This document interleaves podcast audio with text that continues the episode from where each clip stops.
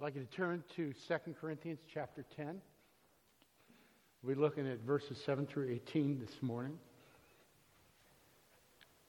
Look at what is before your eyes. If anyone is confident that he is Christ, let him remind himself that just as he is Christ, so also are we.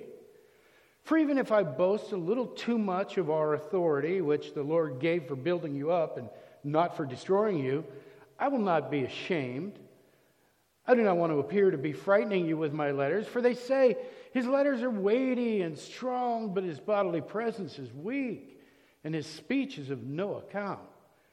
Let such a person understand that what we say by letter when absent, we do when present. Not that we dare to classify or compare ourselves with some of those who are commending themselves, but they measure them, when they measure themselves by one another and compare themselves with one another, they're without understanding. But we will not boast beyond limits, but will boast only within regard to the area of influence God assigned to us to reach even to you. For not overextending ourselves as though we did not reach you, for we were the first to come all the way to you with the gospel of Christ. We do not boast beyond limit in the labors of others, but our hope is that as your faith increases, our area of influence among you may be greatly enlarged, so that we may preach the gospel in lands beyond you without boasting of work already done in another's area of influence. Let the one who boasts boast in the Lord.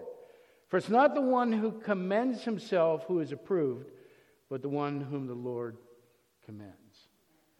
So, through these first 10 chapters, Paul has established his credentials, kind of set his level of authority. He's been an encouragement to the church.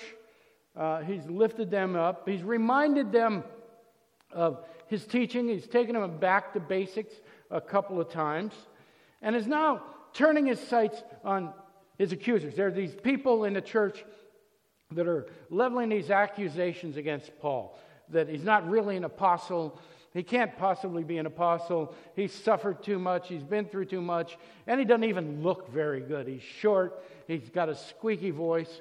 How can somebody like that be an apostle? And these teachers have infiltrated the church. Maybe they rose up within the church, uh, but they're causing a lot of bitterness. They're causing division. They're causing uh, a lot of tension. There, there's already some tension in the church uh, because Paul has promised to come to them a couple times and he hasn't been able to make it. He's had to send them a corrective, and, and now this is another corrective letter. So there's some tension already. And these people that have infiltrated the church are kind of stirring the pot. They're making things worse. So, and in, in Paul's absence, as these guys rise up and they go, look at him, you know, this is going on and that's going on. The people in their anger, some of them are going, yeah, you're right. He's not very tall. He doesn't have a very good speaking voice. And we haven't seen him in a long time. So in, in, in verses 1 through 7 of 2 Corinthians 10, we saw Paul defend his ministry. We saw him come in and defend the church and found out that Paul's defense against all of these things was the gospel. It was the Word of God, it was the truth of God. And he's just reminding the Corinthians about what they've heard and what they've seen. So in today's passage, Paul's going to continue his assault on the accusers. He's now turned his attention from encouraging the church and reminding them of who he was to his accusers. He's going to turn, watch what he does, because he turns their complaints into blessings. He's kind of been doing that for a while. You know, he started out with saying, Well, yeah, I've suffered a lot. That's kind of evidence of my apostolic calling. Christ calls us to suffer, not to good times. Um, the fact that you know that I'm suffering is actually my testimony, it's my witness. So Paul's going to continue to kind of turn the tables on them, and he's going to rely on Jesus Christ and on the Word of God as his primary defense. Now, this is going to be important in understanding how Paul kind of metes out his response to these people in that he's going to respond to them in a Christ like way. Our sermon today is our measure, part two. We did part two, part one, uh, two weeks ago. This is part 15 of our series in Second Corinthians, I am content. And let me start out with this. The environment that we live in today is filled with self affirmation. We need to understand that our souls, our spirits long for affirmation. We long for approval. We long for love. We long for acceptance. And one of the things that we measure these things by is, is how popular we are, how well liked we are. So we hear things like, I've got a thousand followers on Twitter. I must be popular. I, I put a post up the other day and I got 2,000 likes. And so, did you see how many likes I got? And so, we, we measure our popularity by how generally we are accepted by the people around us. This is the only culture that has ever existed in the history of the world that has people that are famous just for being famous. They have no talent, they don't do anything. They were on some reality show and made idiots out of themselves, and now everybody wants to know what they're wearing and what they're eating and who they're hanging around with. This process of self affirmation is so ingrained in us and has become amplified by the fact that we have all of this data floating around and all of these ways to communicate with each other and ways to call attention to ourselves that we kind of eat it up. You know, I, I've never in my life been tempted, as I have been recently, to put a picture of my lunch up on the website. I say, look, I had this hamburger.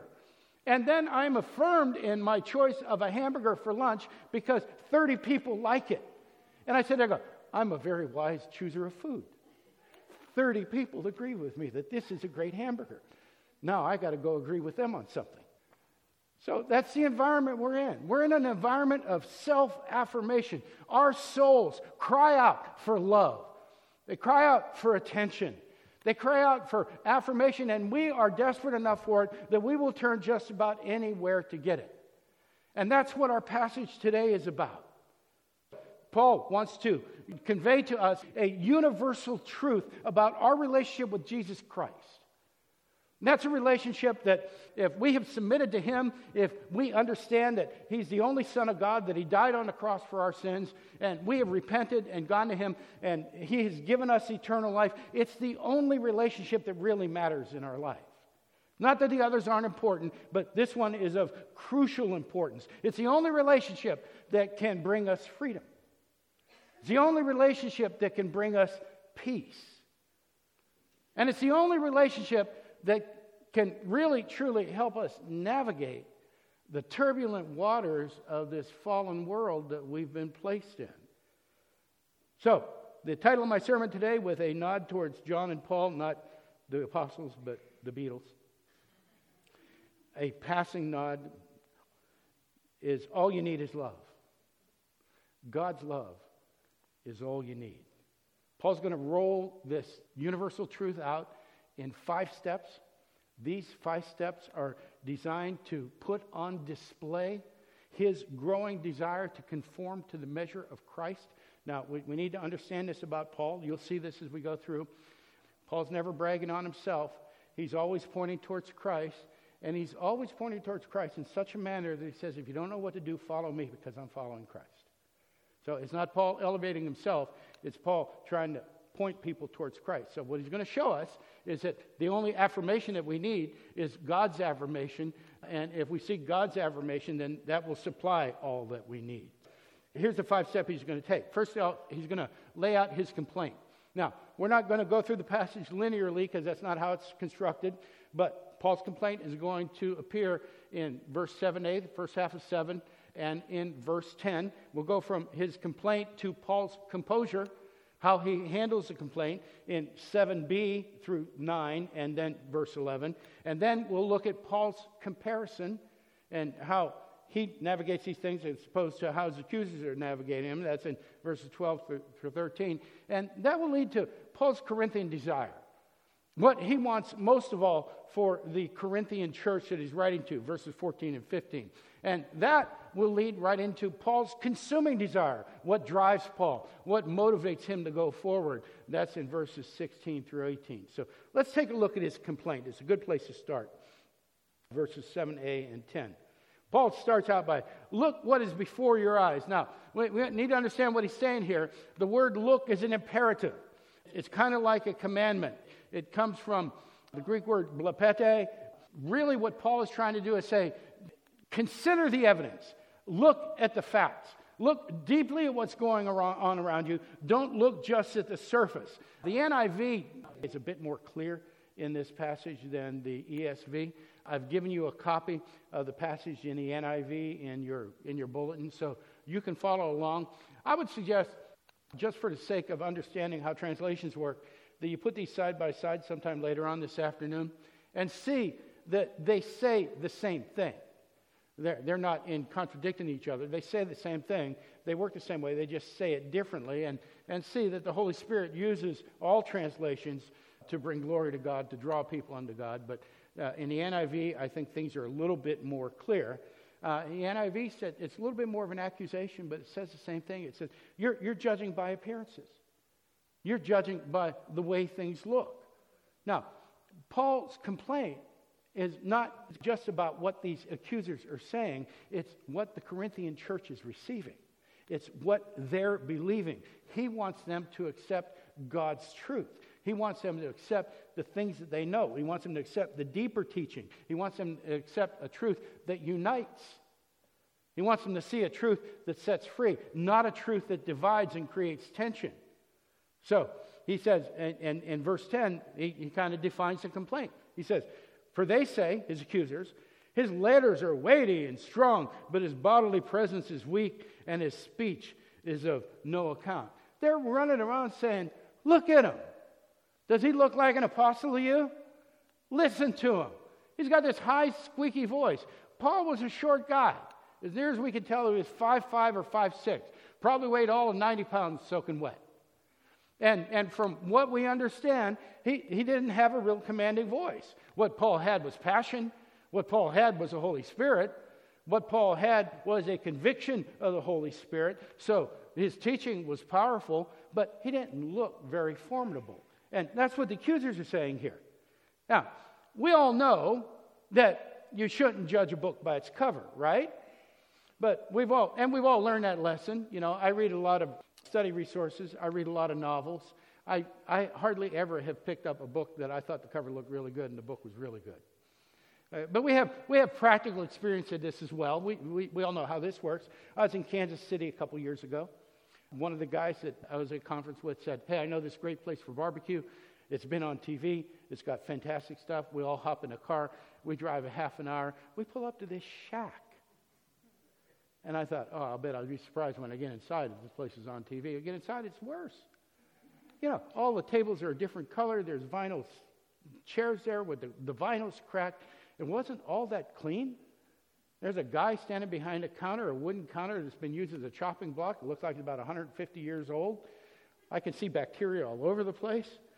You know, and the guy says, What do you want? I said, Well, I don't know. What do you got? He goes, Ribs. I said, What else you got? That's it. One of the most fantastic ribs I've ever had. If I had judged the barbecue place by the way it looked, I would never have gone in and had them. I lived through it, so the bacteria couldn't have been too bad. But I mean, we have practical experience in what Paul's trying to put on display here. So he, he, he says the accusers are trying to do to Paul what I almost did with that rib place. Don't evaluate it by what you see on the surface, evaluate it by what you know. Look a little bit deeper. This is Paul's complaint. Now, a lot of people would be offended by what these people were saying about him. It would be very easy for Paul to get angry and start lashing out, start striking back at them, getting his pound of flesh. But Paul uh, choo- chooses not to be abusive, he chooses not to be argumentative. He chooses, he makes a conscious decision to exhibit the fruits of the Spirit. He understands the scripture. He wrote it that said we should be leading kind, gentle and silent lives. And so Paul's going to walk this out. Now, it doesn't mean, as we're going to see, that Paul becomes a doormat. It doesn't mean that Paul is going to go passive and just let people roll over them. But what it does mean is that he's going to respond in a godly manner. He's going to respond in a manner that is a reflection of Jesus Christ. He's trying to measure up to the measure of Jesus Christ, the comparison of Jesus Christ. So look what he says, and this is Paul's second step. And in Paul's second step in putting on display how he's, he has this growing desire to measure up to Christ, he has composure. The second step is composure. Look what is before your eyes in verse 7. 7b is If anyone is confident that he is Christ, let him remind himself that just as he is Christ, so also are we. Well, saying they're saying they're from Jesus Christ. Well, I am too. And there's kind of a wink and a nod going, You know that. You know who I am. You know I'm from Christ.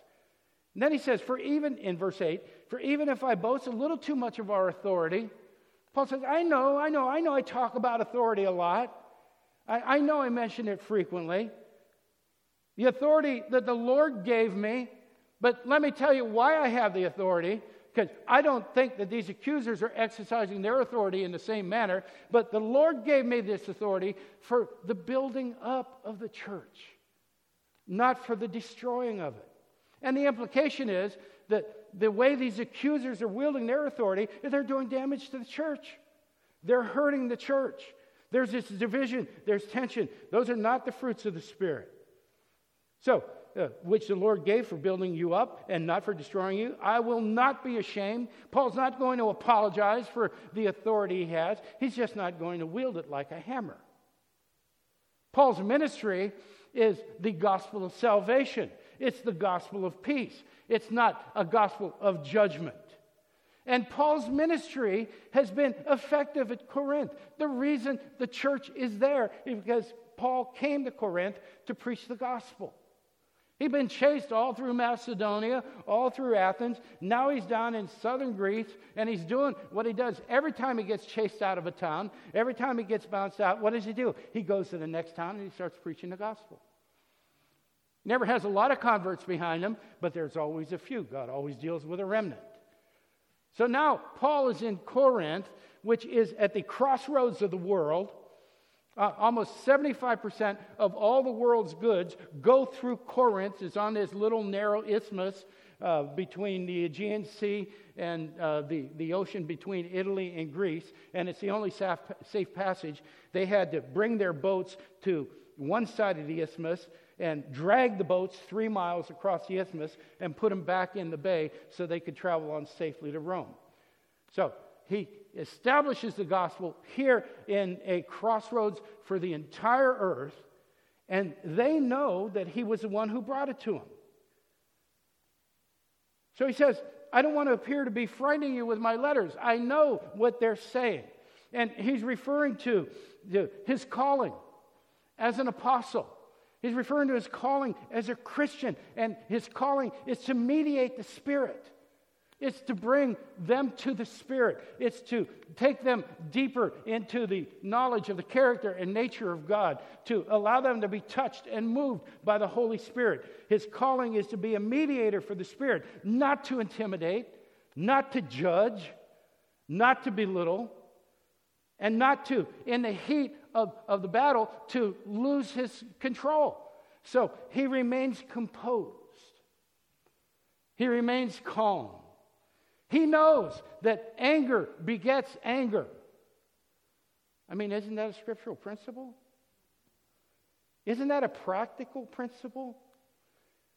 I mean, when's the last time you got in a heated argument with somebody and you just went over the top and lost control and they looked at you and go, Oh, God, I didn't understand how sincere you were. You're absolutely right. The madder we get, what happens? The madder the people around us get. Love begets love. Patience begets patience. I went to get my car fixed the other day. And the guy that took care of me was a young guy. I think he was brand new. And uh, he was trying to impress me and Kelly with how efficient he was. Well, we went to pick up the car and it was broke. It wouldn't start. So I, I, I walked in, and, and, and, you know, I'm on my way. Well, they're going to get a piece of my mind. And, and then I'm thinking, oh, I'm supposed to preach on being like Christ tomorrow. maybe I need to tone it down a little bit. So I walked in the desk and I put the key down, and he looked at me and went, Ah, what's up? And I said, Car won't start. Oh, well, it checked out. I said, It's not starting, it, it, it's, it's bone dead. And he got flustered. He got flustered. And I, I you know, my reaction, you guys know me, I'm a strong personality. My reaction was, well, let's get it fixed. I don't have to come back here again and do this. And I, I thought, well, let, let, me put Paul's lesson to practice here. Went, it's going to be okay. It's going to be okay. I'm going to leave the key with you. Get it fixed. Give us a call when it's done. It'll be all right. Probably loose cable or something like that. Okay. He immediately calmed down. Okay. That could have gone totally different if I'd followed my instincts and did what I wanted to do. So Paul is saying this takes a little bit of concentration. We've got to act contrary to our nature. You don't have to get angry. You can respond in gentleness. So he, he said, Paul understands that anger begets anger, but he wants to leave a caution here. Uh, and he says in verse 11, let such a person as these accusers understand that what we say by letter when absent, we do when present. They had said, Oh, he's a big man when he's writing a letter. He's not so big when he's standing in front of you, is he? Paul said, Well, we'll wait and see. When I get there, I'll confront them face to face. I'll take care of it. I'll sit down with them. So even as Paul remains composed in the way he responds to these accusations, even as he remains in control of his emotions and allows the Spirit of Christ to dominate the proceedings rather than how he feels about it, He's kind of kind of setting the Corinthians up for this profound lesson on how to be the body of Christ. And he starts setting them up by refusing to enter the fray, refusing to get into the argument, refusing to point fingers the way his accusers are pointing fingers. Now, we can learn a lot from Paul here. Paul's main goal is to portray the gospel. Paul's main goal is to portray Jesus Christ. And Paul's not going to allow anything to distract from that. Now, we know that from Paul's writings, but let's just think about what it means and, and what it might mean in, in our day. Paul, Paul is not going to allow the issue of who's wrong and who's right to interfere with his portrayal of the gospel. He's not going to make an argument about, about who's got this correct and who's making a mistake. Paul is not going to allow a personal attack to destroy his testimony. Paul wants to talk about Jesus Christ. These people have attacked him personally. Look what they're doing. He's short and he sounds funny.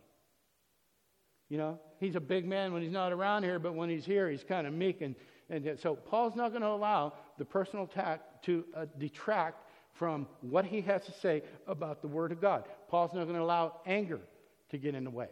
Paul's not going to allow self righteousness to get in the way. He doesn't have to assert himself. He doesn't have to make sure that everybody understands that he's the one that's in charge. He's the one who's more godly. He's the one who understands more Scripture. Paul's not going to get worked up over what the folks in the church are worked up over. Now, this is really important. So, and, and it's kind of two faced here. Number one, Paul's not going to try to get people on his side. Paul's not going to go in there and stir the pot himself. But even more importantly, as we go back to the environment that we're in and all this data that's coming at us and all these talking heads on TV and the stuff that we read in the papers and so on and so forth, all of which is designed to get us worked up. Paul's saying, I'm not going to fall victim to that. I'm not going to start choosing sides. I'm not going to alienate the people that are on the other side of this issue for the sake of the gospel. My job is to portray Jesus Christ. My job is to present the gospel. My job is not to establish whose side is right and whose side is wrong. I know if I put the right words into this letter, if I say the right things, I can get the people that are on my side stirred up and angry over what's going on. And I'm not going to do that because that's not what this is about. So there are very specific things that Paul will not do in order to portray the truth of Christ. Still, he has this caution for the readers. And notice that as, as Paul leads them through this situation, He's not only showing them how he is being conformed to Christ, by virtue of that, he's showing them how they can be conformed to Christ. So, step one was to view the facts, look at what's really going on, on uh, underneath the surface, not just what's happening on top of the surface. Uh, look at how things are, not how they look. Step two was to be composed, uh, to reflect Christ, to keep calm. And step three, in, in Paul's putting on display his growing desire to uh, measure up to Christ, conform to the measure of Christ. Step three is this comparison. Now, that's what they've been doing. Paul's going to do it a little bit differently. And that's in verse 12 and 13. Not that we dare, he says, to classify or compare ourselves with some of those who are commanding themselves. He goes, I'm not going to, I'm not going to compare myself to them. That's what they're doing to me. They're commending themselves. I'm, I'm not going to get into this. But when they measure themselves, watch what he does, by one another and compare themselves to one another, they are without understanding. So, watch. He's been building the Corinthian church up. You people know better. You people know me. You've seen the impact of my ministry. You know that I'm a messenger of God. These guys over here are comparing themselves to each other. And what that shows is they lack understanding. They're competing with each other, aren't they? They're comparing themselves with each other. And in particular, they're comparing themselves with Paul and coming out on the top. According to the way they see things, they look pretty favorable compared to Paul. And Paul says that just shows a lack of understanding. That just shows nothing more than a lack of maturity. They've made this direct uh, accusation against Paul and his apostolic authority, and they're saying he's not really an apostle, uh, an apostle, but his, his accusers, in doing that, show a lack of maturity. They don't really understand what was been taught. They don't really understand the truth of God. They don't really understand the priority of the gospel. They're just kids. What they do understand is feeling good about themselves. What they do understand is that their need for self affirmation, for asserting themselves.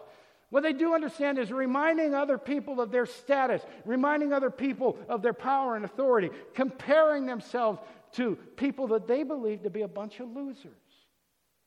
We're going to get this Paul out of the way. He's holding the church back. We could do great things if we didn't have him. They understand grabbing for power, they understand wanting influence.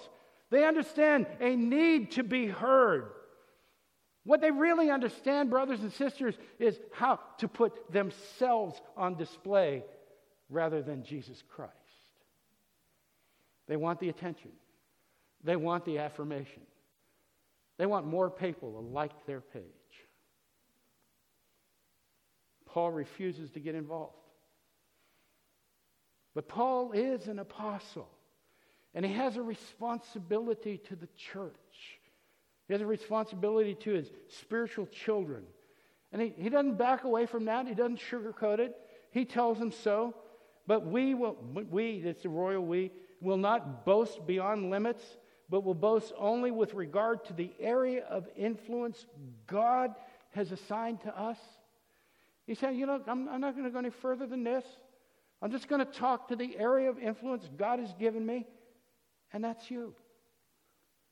That's you, the Corinthian church. To reach even to you. Paul again reminds them who taught them, what they know. He reminds them that he was the first one to bring the gospel, that he's their spiritual father, that they got saved under Paul's teaching, that probably even the, the ones who are accusing him got saved under Paul's teaching. Paul's got fruit in Corinth. He's telling them, look at it. Look at the fruit of the ministry of the gospel here in, in, in, Corinth. And now these accusers, the people that sat underneath my teaching, are claiming superiority over me. How did that happen? Bragging about their authority and their apostolic calling, boasting about how much better than Paul they are.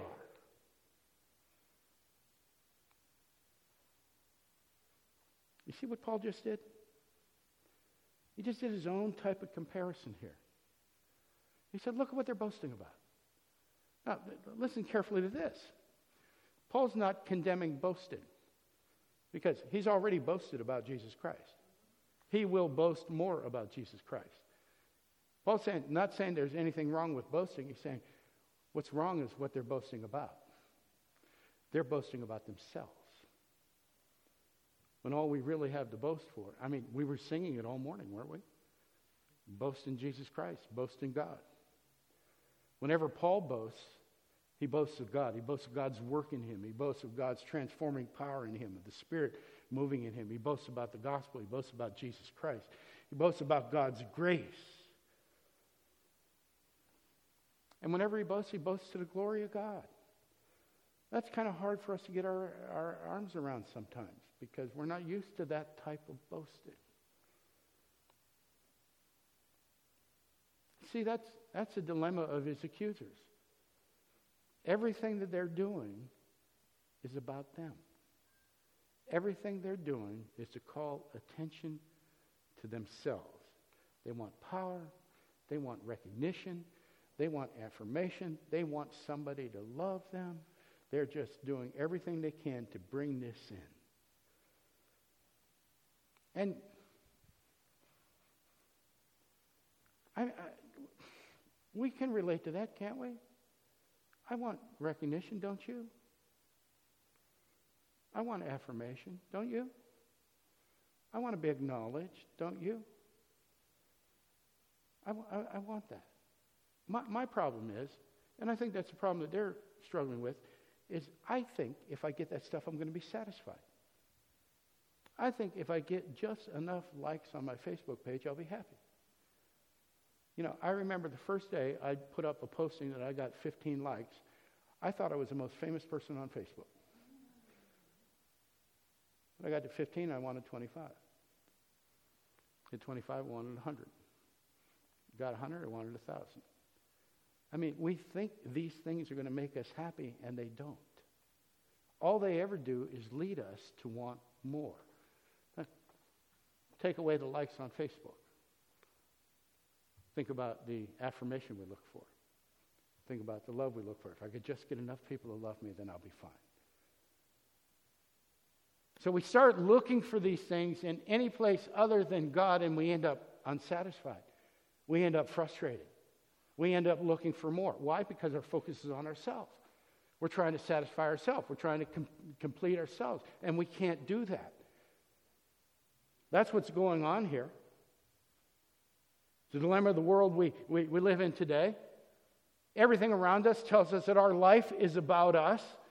It's about what we can accumulate, uh, what our, our rights are, what our privileges are, what might happen if, if we're denied something that we want. We should be able to have whatever we want.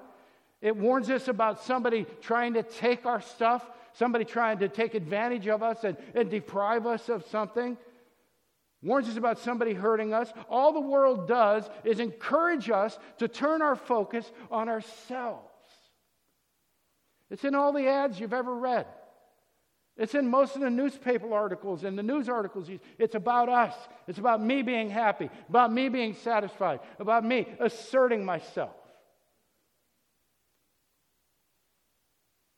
It's about turning our focus on ourselves and not on God. And thinking that somehow we're going to be happy with that. Make ourselves comfortable, make ourselves happy, make ourselves complete, make ourselves successful. Our highest priority is ourselves and not God. Paul's just turning that upside down. And all that really does is cause us to seek more approval and more of what we were after and turn farther away from God.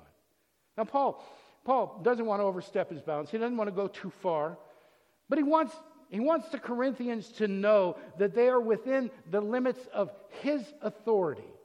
That God is going to hold Paul responsible for the church in Corinth. He wants to know that not only does he have authority over the church, but he loves the church. And that this, this authority and love has been given to him by God. And these immature interlopers who lack understanding are causing the church harm. They're causing it to divide. That's not what Paul went, wants. Paul doesn't seek to dominate the church. He's not there to control the church. He loves it. He wants to see the church grow. He wants to see the church healthy and well. He wants to stretch them. He wants to challenge them. He wants to take them deeper, but he wants to do it in order to strengthen the church. And he wants them to avoid these senseless comparisons that are happening. And all that leads us to step four, which is Paul's Corinthian desire. What does he really want for the Corinthian church? It's there in verses 14 and 15. For we are not overextending ourselves as though we did not reach you. He said, I'm really not stepping too far. I reached you, didn't I? I got there. You heard the message. For we who were the first to come all the way to you with the gospel of Christ. We do not boast beyond limit in the labors of others. That's kind of what the accusers are doing. Paul's done the foundational work. Now they're going to come in and cash in on it. But our hope, listen, is that as your faith increases, this is Paul's hope, that they will grow in their faith, that they'll grow in their understanding of, of, of God and His Word, that they'll grow in their knowledge of his character and his nature. And that as they grow closer and closer to God, they will go closer and closer to each other and express the unity that they're supposed to express, uh, being the body of Christ. So, our hope is that as your faith increases, our area of influence among you may be greatly enlarged. Now, Paul's not saying, I want to have more influence in the church. What he's saying is that as you grow in your faith, and the area of influence that you have as a church will spread beyond the church building and out into Corinth and down those, those highways and those trade routes and on those ships, and the gospel will be carried away from here. He wants them to grow in their faith and their understanding of God so that they can be better messengers of the gospel. And we know that's true as we look at step five, which is God, Paul's consuming desire. He has a desire for the Corinthian church to grow, but here's why. So that, verse 16, so that we may preach the gospel in lands beyond you. He wants them to carry the gospel everywhere they go without boasting of work already done in another's area of influence. And he finishes with, Let the one who boasts boasts in the Lord, and transitions right into his primary teaching point. Verse 18 For it's not the one who commends himself who is approved, but the one whom the Lord commends. This is not about these guys that are bragging about who they are, comparing themselves to me. He said, they missed the point don't compare themselves to me. They compare themselves to Jesus Christ. You can do that. Watch what they're doing. Listen to what they're saying. How does that compare to what you know about Jesus Christ? How is the, the schism that's developed in the church compared to the unity that we have in Christ? How is their bluster and their braggadocio compared to being humble in nature and leading quiet, silent lives? You know these things. The commendation that they're looking for is not going to satisfy them. The more you commend them, the more you follow them, the more they're going to want you to commend them and follow them. The only important commendation comes from our Father in heaven. Now, we'll return that in just a second, but I want to look at what Paul just did here because there's a profound teaching for us in all this. First, Paul voices complaint. What does that tell us? You know what? It's okay to complain. It's okay to complain. I, I mean, we all have a complaint, don't we? If you don't have a complaint, God bless you. okay? But we all have something that gets under our skin. Paul's very clear about it. This kind of gets under my skin. But it's not the fact that Paul has a complaint that is the issue here, it's how he handles it. It's how he addresses the complaint. He's trying to say, look, it's okay to have a complaint. What matters is how you approach the complaint, how you deal with the complaint in your life. And, and he says, once again, just watch what I do. Watch what I do. I'm doing all I can to follow Christ, and I think you'll be okay if you follow me. So, so how do we handle complaint? With composure, with a godly response to the complaint in our life, without getting angry, without boiling over the top without making accusations of our own, without allowing our emotions to control the moment, but allowing the Spirit of God to control the moment. And as we walk in that composure, we're very careful about who we compare ourselves to. Because if we're not, we can start comparing ourselves to the people around us, and the complaint will get worse. I mean, isn't that how we all look here on Sunday morning? We all look fantastic to each other. You people all look fantastic to me. And I wonder how you can look so fantastic and my life is so messed up. The funny thing about it is, each one of you are wondering the same thing. So if I start comparing myself to you, I'm going to end up either on the short end of the stick and start worrying about why my life isn't as full as yours, or even worse, I could end up going, Well, I'm doing pretty good compared to them. I got my act together. Neither one of those is good. So, who do we compare ourselves to? Paul says the measure is Jesus Christ. And we have an easy way to measure that. How much grace and mercy is flowing from us? How much understanding do we have? We've received much.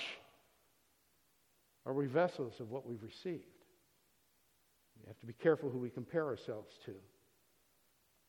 And that, that leads to Paul's desire, our desire, our desire for each other, our desire for ourselves, but even more importantly, our desire for each other is that we might grow in the faith, that we might grow in our trust in God, that we might grow in our unity with each other.